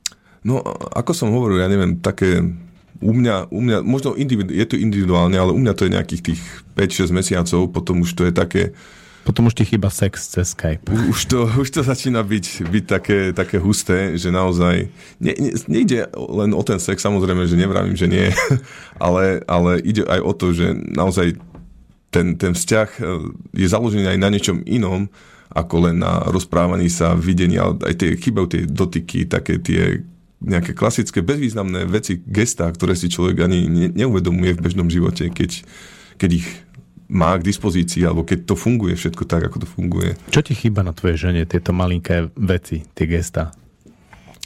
Dá, dá, dá sa povedať také, také, ja neviem, také len tak spontánne nejaké to chytenie alebo niečo potlapkanie alebo pohľadenie, keď, keď ten dotyk skrátka, že človek naozaj cíti, že po tých 5 mesiacoch, že naozaj, že, a, že, že ten, ten dotyk chýba tomu človeku, že naozaj je to, je to niečo iné, keď, keď sa len ro- rozprávame a vidíme sa, hej, ako ten základ tej komunikácie to splňa a komunikujeme, ale naozaj to fyzično tam chýba. Tá, tá, tá fyzická prítomnosť toho človeka, alebo len tak sedieť vedľa seba, skrátka baviť sa, alebo niekedy len tak sedieť ticho a pozerať telku spolu. Je, je, to, je to možno také, také, zdá sa to taká ako hlúposť, hej, niekomu, ale nech si to niekto skúsi ísť na takú dlhú dobu preč a zrazu zistí, že čo všetko mu chýba na tom partnerovi. Tak tie všedné veci. Presne, tie, tie všetné veci, ktoré niekedy aj nám lezú na nervy, tak zrazu nám začnú chýbať, že a potom si uvedomíme, že aj tie veci, ktoré, ktoré sa nám zdali zlé, že neboli až také zlé, pretože ich nemáme vôbec. Takže ten, ten vzťah je naozaj, naozaj veľmi, veľmi taký, je to taká skúška toho vzťahu, by som povedal, že či, či ten vzťah je ozajstný, že či to ten človek vydrží alebo nie. Alebo nie. Lebo naozaj tá vzdialenosť to preverí. Ako si ty spoznal svoju ženu? Á, tak toto bola, toto bola veľmi, veľmi taká zaujímavá otázka a takisto zaujímavé spoznanie. Uh, my sme sa už trošku spolu bavili, že ja mám taký, taký záujem v štúdiu, takže študoval som a svoju ženu som spoznal na vysokej škole uh, ako moja lektorka, dá sa povedať, ktorá ma učila. Normálne, že je učiteľka? Áno, dá sa povedať tak, presne. Takže ja som Aký bol, predmet ťa učila? ja som bol žiak. Uh, takto učila ma vlastne, nie že učila ma, ja som mu nepísal diplomovú prácu. Takže ona bola moja školiteľka, moja vedúca diplomovej práce. Ale aj ty si zbalil svoju učiteľku na výške, ktoré si písal diplomovú prácu. Pre- to je úplne, že sen. Presne tak, ako... Ale my sme, to bolo také... To... Ona je aspoň docentka? Nie, nie, nie, nie je docentka a je, má PhD ukončené a momentálne na materskej, takže ale možno snáď sa vydá aj touto, touto A cestou. tým pádom on naučí niekde na vojenskej akadémii? Nie, nie, nie, nie na akadémii. Ja som chodil vlastne tu v Bystrici na Matia Bela. Vtedy to boli ešte humanitné vedy. Sa mi zdá, že teraz už to premenovali tú fakultu. Už sa volá nejak inak, sa mi zdá. Nie som si istý. A čo ťa učila teda? Uh, učila ma vlastne, ja mám vyštudovanú aplikovanú etiku a ten predmet bol, volal sa podnikovo-hospodárska náuka. Tak teraz daj ten návod, ako sa dá zo študenta vlastne vyšvihnúť na manžela. No, návod. Ka- každý, každý má na to nejaké, by som povedal, také svoje, svoje vlastné návody, pretože každý, každý sme iný, iná osobnosť. V podstate Ty si na to išiel takto. V podstate to všetko bolo také, by som povedal, ja som to vôbec aj neplánoval. My sme popri tých konzultáciách, ktoré sme mali spolu, tak sme sa samozrejme rozprávali ako aj ľudia o rôznych témach, iných ako len tej odbornej. No a skrátka sme si zistili, že sme boli veľmi blízki, čo sa týka názorovo na také aj nejaké životné situácie, alebo aj celkovo v takých tých názoroch na život a to, to nás spojilo vlastne a zistili sme, že že sme si veľ- veľmi blízki a no a potom to prerastlo už do vzťahu a Ako vyzerala tá chvíľa, keď si si uvedomil, že školiteľka, školiteľka, školiteľka a zrazu aj hľa, prsia. no tak toto, ťažko povedať, toto, toto už eh, a ako to vlastne, lebo ako, ako spomínal, lebo ono, ono to bolo také ono to prišlo z nenazdania, tak postupne sa to vyvíjalo, vyvíjalo a ťažko sa mi definuje, že kedy to bolo presne, kedy to nastalo.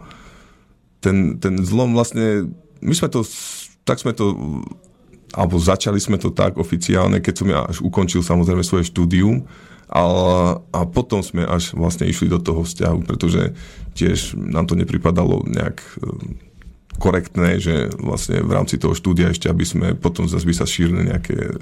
Počkaj, ale z koho strany to bolo také reálnejšie? Že či ona povedala, že počkaj, doštuduješ, tak potom, alebo ty si bol taký viac, že doštudujem a potom? Nie tak, lebo my sme sa zoznam, nie že zoznámili, ale tak my sme to začali vlastne, ten vzťah sa začal vyvíjať už tesne pred koncom vlastne ukončenia toho štúdia, takže Čiže nemuseli ste to nejak veľmi odkladať. Nie, nie, to sa tak stalo. to, to trvalo tak, ja neviem, mesiac, ja som ukončil, obhájil a všetko bolo, potom sme išli vlastne do toho. A potom si jej zavolal, že ešte by si chcel konzultáciu. Hej, potom sme mali zase eh, svoje vlastné konzultácie, na ktoré sme riešili iné témy. Takže tak, takto nejako som sa ja zoznámil so svojou manželkou a naozaj nelutujem doteraz. Máme dve krásne deti a sme spolu šťastní, takže, takže je to super, Keď ste spolu. Keď sme spolu, samozrejme. A keď nie ste spolu, tak sa tešíte na návrat.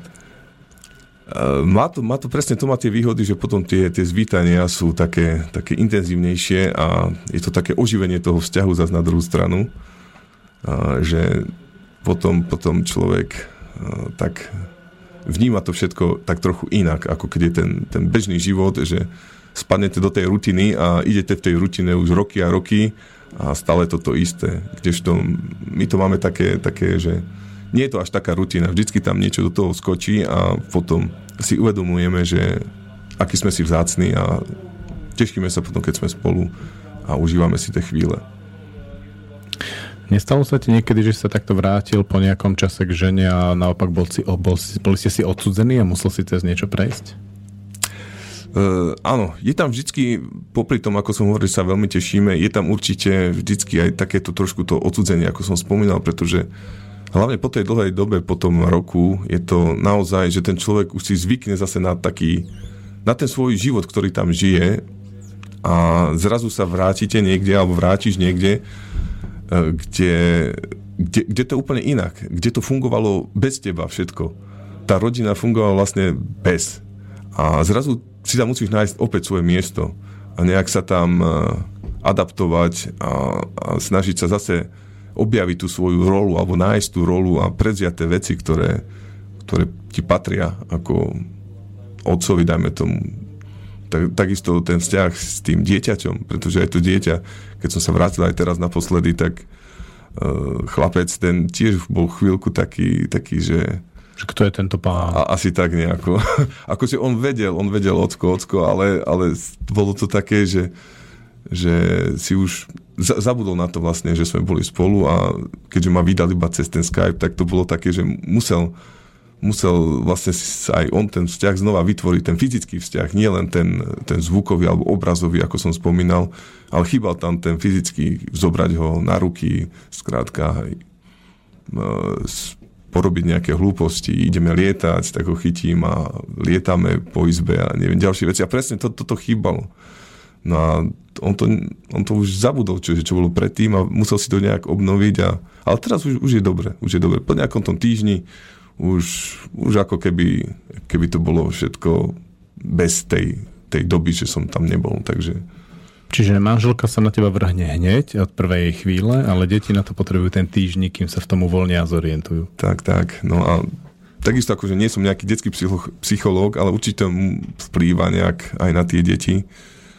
A, ale Zažil si treba ich hnev? ako myslíš spojený Že s si tým... cítil, že treba sa to deť, že v tom dieťati bol hnev a ten hnev je spojený s tým, že ty si tam nebol, keď ťa chceli a podobne. Mm, Našťastie, našťastie nie, toto, toto nie. Pretože ako som spomínal, chlapec ešte, ešte mal nejaký 2,5 roka, takže ešte to, on to ešte tiež až tak nevníma, ale už vníma, že ocko bol preč. Ale ešte také, také hnevy, že si bol preč alebo niečo také a že si nás tu nechal, to ešte nie. To možno, keby mal také nejaké 4-5 rokov, už tam by som skôr očakával, že by toto nastalo. Bojíš sa toho, že to príde? Alebo si pripravený tomu čeliť? No, tak toto e,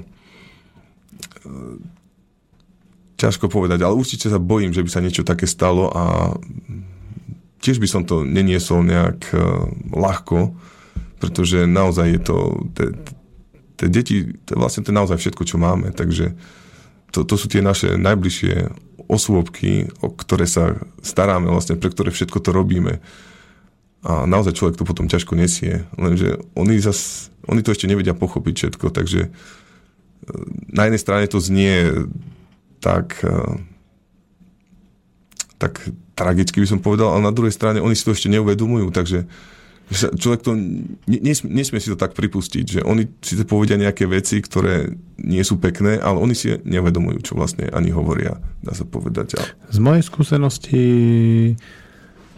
uh, nie, nie je problém v tom, uh, keď ty vlastne odídeš a vrátiš sa, ale skôr keď potom vlastne im tí rodičia nedovolia cítiť to, čo majú s tým spojené, čo deti. Čiže by som sa nebal kľudne, keď budú staršie, že odídu a vrátia sa, ale ako dovoliť im presne mať tie pocity, ktoré s tým prídu. No, toto je, toto je taká, taká dosť, dosť ťažká otázka. No. Uh, Moja obľúbená otázka na mužov tu ako hostí je, že, že ako máš tú hierarchiu svoju osobnú, že kde, že kde je manželka kde sú deti, že kto je vyššie. Tak toto, neviem, podľa mňa to, to nie je správne mať nejak postavenú hierarchiu tak, že kto je vyššie, či manželka alebo deti, pretože, Poviem ti takú príhodu, ktorú som zažil, ktorá to trošku ilustruje. dobre, Bol som na jednej akcii, kde boli aj rodičia, aj deti a, a manželky a mali sme tam také zápasy a bol tam chlapík, ktorý sa pobil s jednou ženou. A tú ženu dal, lebo samozrejme to chlap, zápas, hej, dali ju na lopatky, všetko ako bolo treba. A bol tam manžel a toho netrklo. To bol úplne akože dal ženu. Ale potom išiel jeho syn, ktorý bol pubertiak a zase ten istý chlap dal toho jeho pubertiaka a toho okamžite naštartovalo a vlastne hneď sa museli spobiť aj on s tým e, mužom. A to trošku mi to ukázalo, som sa na tom smial, rád to používam, že vlastne tam to bolo úplne jasne cítiť. Ženu môže mlátiť kto chce, hej, ale syna na toho mi nesiahajte. Nie, tak toto, toto bolo veľmi zaujímavé. Tak čo sa týka týchto vecí, tak eh, z mojej strany by som nedovolil ani jedno, ani druhé, takže, takže No boli zápasy, vieš, také v rámci zábavy. v rámci, zá- no tak keď je to v rámci zábavy, tak v poriadku, potom zase treba, treba, treba rozlišovať vlastne čo, čo, je- čo je sranda, alebo čo už prekračuje teda tie medze. No. Pokiaľ je to v rámci tých nejakých pravidel, ktoré sme si dohodli, tak dobre. Hej, ja skôr som chcel naznačiť, že ten chlap mal celkom jasne toho syna pred manželkou. Ja, jasné, jasné, ja A chápem. to ale- občas mávame. Ale u mňa, hm, neviem, ja som povedal, že, že to je také rozdielne. Predsa manželka je manželka, deti sú deti, tie, tie, ten vzťah je iný taký. A samozrejme, čo sa týka, že nejakej... To sa nedá povedať, že kto je viac, pretože že každých, každých máme, alebo každých ľúbime nejak iným spôsobom. Samozrejme tú manželku inak a tie deti inak, hej. No viem si predstaviť, že keď sa vrátiš po 4 mesiacoch, tak ani nemyslíš na deti tú prvú chvíľu, že vlastne tá žena je úplne akože dominantná. Ja som takto vlastne ťahal dva roky vzťah na diálku a tie návraty, ako to bolo veľmi zaujímavé. To bolo veľmi pekné. A vlastne potom už, keď sme presne, presne s mojou prvou ženou padli do takej rutiny, tak už vlastne som niekedy spomínal, ako to bolo v tých chvíľach tej veľkej vášne. Áno, veď takisto ja, ja som to tiež pripustil, že ako sme sa o tom bavili, samozrejme, že keď človek sa vráti, tak je to naozaj ten týždeň je taký super. To mnohí muži môžu závidieť. To je pravda, že ako som vravil, že naozaj tomu vzťahu to aj trošku pomôže. Na jednej strane mu to škodí, to, tá odlúčenosť, ale potom, ak to, ak to ten, ten vzťah, alebo tí partneri, ak to zvládnu, tak eh, im to, ich to posilní. Ako sa hovorí naozaj, že čo má nezabije, to má posíli. A je to pravda. Ten vzťah si sa tým potom aj utužuje. Že naozaj, lebo tí ľudia prekonajú tie, tie krízové momenty a keď eh, potom prídu tie bežné momenty, tak e, sa im lepšie potom spolu nejako funguje. Alebo potom, keď príde nejaká ďalšia kríza, tak vedia spolu lepšie nejako komunikovať aj to preniesať cez to, ako keď keby sa ten vzťah rozpadol po prvom, ja neviem, odlúčení, že sa to hneď rozpadne, tak to potom nebol nejaký naozajstný vzťah. Keď som sa bavil s mužmi, ktorí vlastne takto fungujú, že dlhší čas, že bez ženy, so ženou, bez ženy, alebo bez rodiny a tak ďalej, takže e, presne hovorili, že tam je tá chvíľa, kedy už e, tie na nevydržanie, keď si preč od tej ženy a od tej rodiny a potom si s tou rodinou, sú tam všetky tie veľké zvítania a tak a život nejak padne do nejakých kolají a potom, že príde chvíľa, kedy už cítia, že už celkom radi si poodídu zase od tej rodiny. Ako je to u teba v tomto? No, toto je také, toto je dosť taká, taká záľudná otázka, by som povedal, ale e, ako som, ako som hovoril, že ja, čo som mal vždy tie svoje odchody, boli také, že tak, také, že nie, že by som ako nechcel, chcel som, ale takisto tak, také, vždycky som mal také, také nejaké, takú dilemu, že či ísť, neísť. No a naozaj, že každý, ten odchod bol, bol sprevádzaný touto dilemou a tým pádom ako sám dobrovoľne, že by som sa niekde hlásil, že by som chcel odísť, tak to nie.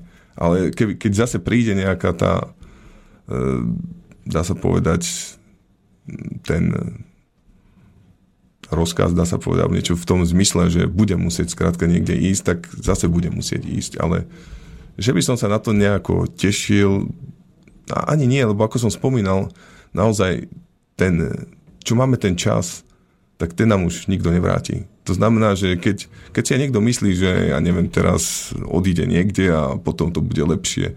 Možno to bude lepšie, možno nebude lepšie, ale ten čas stratil. Skrátka, prídem o ten čas. A ja si uvedomujem, že ja som prišiel už takmer o rok a pol času, čo sa týka mojich detí aj mojej rodiny. A naozaj, keď, keď sa človek zamyslí nad týmto, tak potom naozaj zvažuje, že či teda pôjde niekde ďalej alebo nepôjde. Ale naozaj vravím, že keď to príde, že budem musieť ísť, no tak pôjdem. Ale dobrovoľne určite sa hlásiť nikde nebudem, že by som chcel ísť v, tom, v tomto zmysle, lebo naozaj si uvedomujem, že ten čas mám vyhradený a nechcem ho premrhať. Takže v podstate toľko. To bola taká silná výzva. Mne sa niekedy stáva eh, v mojom živote, že ma zrazu začnú po relácii stretávať také zvláštne situácie a niekedy si tak zamyslím, čo som vlastne hovoril v tom rádiu. Lebo niekedy vám hostia viac hovorím, ako sa pýtam. A teraz vlastne ty si dal takú, takú výzvu, že bude zaujímavé sledovať v tom živote, že či sa náhodou teraz práve nestane tá situácia. Vieš, že tak normálne jednoducho zhodnotiť, že no tak teraz by, by bolo aj celkom dobre niekde na misii. Vieš, len taký pocit. Nejak netvr nie je, že žena odchádzam od teba, idem na misiu radšej, lebo taká hrozná, ale proste v živote sa to tak niekedy usporiada. Ale určite nevravím, že nie. Že človek možno má také, také, by som povedal, také chvíľky, momenty, keď si povie, že radšej by odišiel niekde. Ale ako som, ako som vravel, potom, potom si uvedomím, že naozaj keď sú aj problémy alebo čo, utekať pred nimi niekde preč, sa zašiť niekde a čakať, že niekto iný ich vyrieši za teba, nie je to správne, to je jedna vec. A druhá vec, nič sa s tým nevyrieši, pretože tie problémy ťa potom počkajú, keď sa vrátiš. Takže mm, čo sa týka tohto, naozaj uh, radšej si potom dám veci do poriadku a snažím sa, snažím sa fungovať tak, ako aby, aby, aby všetko bolo v poriadku. Ale nevravím, že občas aj ja mám také myšlienky, že hej, že a teraz by som najradšej niekde vypadol a mal pokoj. Áno, nevravím, že nie, ale potom príde zase ten rozum a vraví si, že no ale to nie je žiadne riešenie. Čo tým dosiahneš? Nič. Hej, chvíľku ti bude dobre, ale potom sa vrátiš naspäť zase do toho istého, čo si tam nechal a budeš to tak či tak musí vyriešiť. Takže v tomto zmysle potom sa dám na poriadok a začnem si riešiť veci.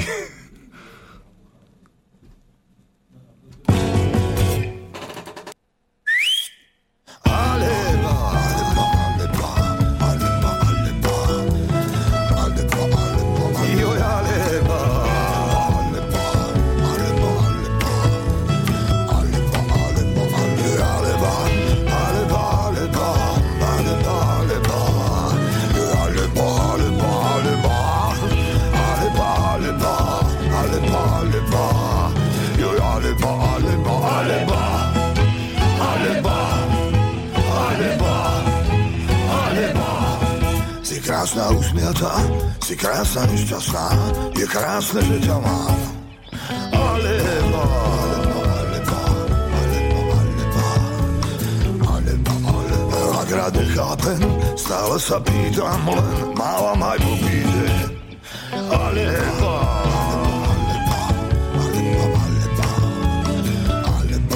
Mám rád, keď prichádzaš, smutok, keď odchádzaš, som šťastný, že ťa mám. Alebo, a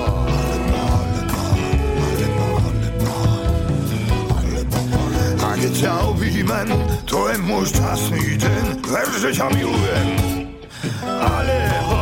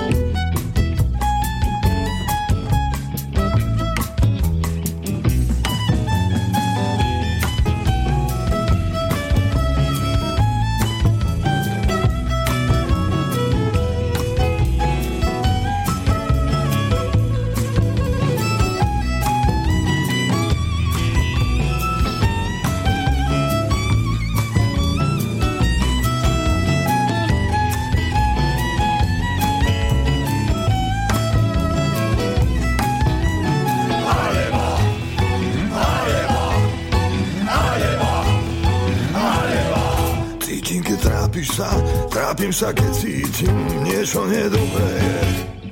Ale, ale, ale, ale, ale, čo vtedy robiť mám, keď pravda padne k vám a rany pália deň. Ale,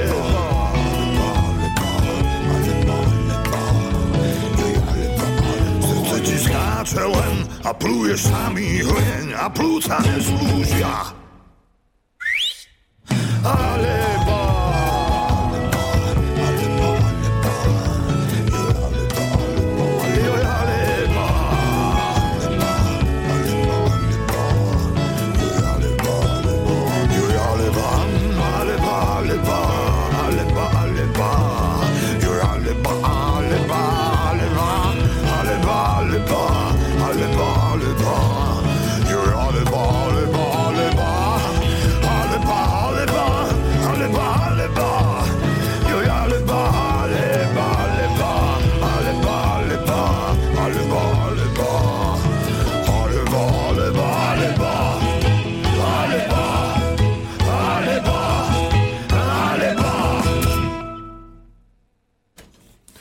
Sme v jaskyni mužov s Janom Čmelíkom, vojakom a rozprávame sa o živote uh, aj keď si tam, aj keď si doma, keď sa vrátiš. Mm, veľmi sa mi páčilo, ako ten predchádzajúci od, úsek vlastne si vypointoval, že keď si niekam, nie, niekde necháš bordel a ujdeš od toho a potom sa vrátiš po nejakom čase, tak ten bordel tam vlastne ostane. Myslím tam vo vzťahu so ženou, s deťmi alebo sa aj s kýmkoľvek. A to je veľmi silná téma, lebo mám pocit, že dnes je hodne aktuálne utekať od problémov pre mužov. Áno, aj ja som toto postrehol tiež, takisto vidím aj vo svojom okolí niektorí ľudia skrátka sa dajú na takú cestu úteku, by som povedal, a potom začnú utekať a potom musia utekať stále, pretože tie problémy sa len kopia a zrazu za nimi sa gúla obrovská gula nabalných problémov, ktoré ich prenasleduje neustále a oni musia len utekať rýchlejšie a rýchlejšie. No a raz sa dostanú do toho bodu, keď ich tá gula dobehne a potom už sa nebude dať utekať.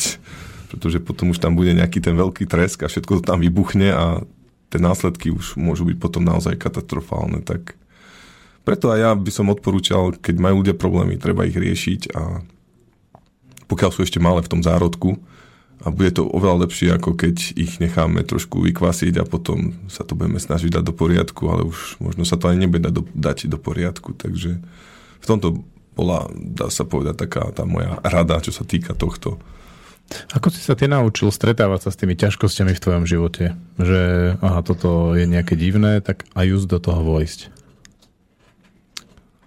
Mm, myslíš ako čeli ťa, ťa, ťažkostiam, alebo... Áno, vo vzťahoch s ľuďmi, jasné, s podriadenými. Jasné, jasné. V podstate, ako som spomínal, ja som taký, taký zanietený študent, stále študujem niečo, veľa literatúry som prečítal, čo týka aj nejakej psychológie týchto všelijakých vecí, osobnostného rozvoja. No a skrátka všade vlastne z, týchto, z tejto literatúry, z tých zdrojov, čo som sa dozvedel, vyplýva naozaj jedna vec, že keď e, sú tie problémy, tak naozaj najlepšia cesta je riešiť ich hneď v tom počiatku, v tom zárodku, pokiaľ sa nerozrastú. Pretože naozaj, keď ich, keď ich necháme, ako sme tu spomínali, že ich necháme vykvasiť alebo nabaliť sa, tak ono nakoniec z jedného problému bude 10 problémov a naozaj potom sa to oveľa horšie rieši ako, ako ten jeden, ktorý bol v tom počiatku. Takže ja som tiež k tomu došiel, ako som povedal, aj tým štúdiom tej literatúry a takisto vlastne svojim životom, svojimi vlastnými skúsenostiami, pretože uh, všetci sa učíme počas celého života, i keď to tiež niektorí ľudia odmietajú pripustiť. Najlepší sú takí študenti, ktorí ukončia školu a povedia, že už sa v živote nebudú učiť, ale nevedia, o čom je život. Život je stále iba o tom, že sa musíme niečo učiť. Takže ja som sa tiež učil a tiež som sa dosť vecí naučil na vlastných chybách. Ale... Vieš, čo ma zaujíma? Áno. V tebe ako hodne cítiť ten leadership, proste máš v tom jasno, vieš e, tých ľudí viesť a ťahať. A ako sa ti darí potom naopak? Keď si v armáde, tak máš niekoho nad sebou, nadriadeného, čo nadriadení bývajú niekedy hlupáci. Ako, ako ti to ide toto vyrovnať práve? Byť podriadeným niekomu? Uh, áno, toto je tiež obrovská výzva niekedy. A presne ako si spomínal, keď ten, e, ako vrajme, nadriedený, dá sa povedať, e, je taký, že ide tiež iba silou mocou za svojím, dá sa povedať, cieľom, ktorý on má, ale nevidí aj tie širšie veci, že tiež iba taký úzkoprsí, tak je to niekedy je to naozaj veľmi ťažké potom aj, lebo sa to všetko prenáša zase nižšie a Daj nejakú nižšie. príhodu. Treba z dávnejšej minulosti, aby to nemuselo byť úplne svieže. Poky- príhodu. Mhm. Teraz, teraz, e, takto, takto ma hneď nenapadne nejaká taká príhoda. Ťažko by som to, ale určite by som vydoloval, ale musel by som porozmýšľať. Ale takto, Napríklad nejakú, nejakú takú vec, ktorú si odbojkotoval, alebo ako trošku sa vzbúril, zase aby ťa nevyhodili z armády, ale evidentne si dal nadriadenému najavo, že toto nie, alebo toto je blbosť. takto, snažím sa to riešiť e, snažím sa to riešiť tak, ako som spomínal, ako aj so svojimi podriadenými, pretože e, takisto aj ten... e, Čiže vyhovoriť mu to. Áno. E, Áno, tak vyhovoriť mu to, to, to bolo také, by som povedal, áno, polopatisticky povedané vyhovoriť mu to, hej. ale ono sa to musí robiť e, tak diplomatickejšie, to znamená, že e, človek musí podsúvať niektoré veci a argumentovať. Samozrejme, musí mať silné argumenty, prečo, prečo. Prečo je toto zlá cesta a samozrejme nepovedať len, prečo je toto zlá cesta, ale ponúknuť alternatívy. A dokázal si to urobiť aj proti priamému rozkazu nejakému? toto je... mm, Tak, takýto konflikt tu, tu nebol, lebo ve, väčšinou zase mm, priamy rozkaz tiež v tých ozbrojených silách nie je to také, že sa tam len dávajú rozkazy. Samozrejme sme ľudia, komunikujeme normálne, úlohy sa vydávajú tiež e, nielen rozkazmi, ale aj klasicky, ako manažersky. Takže nebolo to niečo takéto, ale ak niečo, na, čo bolo, že som si myslel, že to, že to je zlé alebo že to nie je dobré, tak väčšinou sa snažím toho, toho nadriadeného nasmerovať tým správnym smerom alebo vysvetliť mu, prečo, prečo to jeho rozhodnutie skrátka nie je dobré, na, na čo tam narážame nejaké problémy alebo ako by sme to mohli lepšie spraviť. Toto je tiež jedna vec, ktorú som sa naučil v Amerike, to znamená, že e, nie len kritizovať, a, ale skrátka ponúknuť riešenia. A preto, keď je aj nejaký problém, ja nikdy nejdem za svojim nadriadeným a poviem, toto je problém. Nie. Ja tam prídem a poviem, áno, toto je problém, ale mám takéto a takéto riešenia. A teraz je už len na tebe, ako sa, alebo na vás, to už je jedno, či si týkame, netýkame, ako sa ten daný človek rozhodne. Teraz volá sa to vlastne akože nejaké také, dá sa povedať, eh, course of action, to znamená, že nejaké tie mož- možnosti, ktoré máme. A väčšinou sa vypracujú dve, tri a ten nadriadený si vybere. Takto funguje aj v americkej armáde a toto je jedna z takých vecí, ktorá ma veľmi zaujala, pretože naozaj si myslím, že tiež nie je správne len prísť a kritizovať, ale ponúknuť riešenie. Keď, mm-hmm. keď s niečím nesúhlasím, tak uh, ponúknem riešenie, samozrejme zdôvodním, prečo s tým nesúhlasím a ponúknem nejaké náhradné riešenie, ktoré by vyriešilo ten daný problém.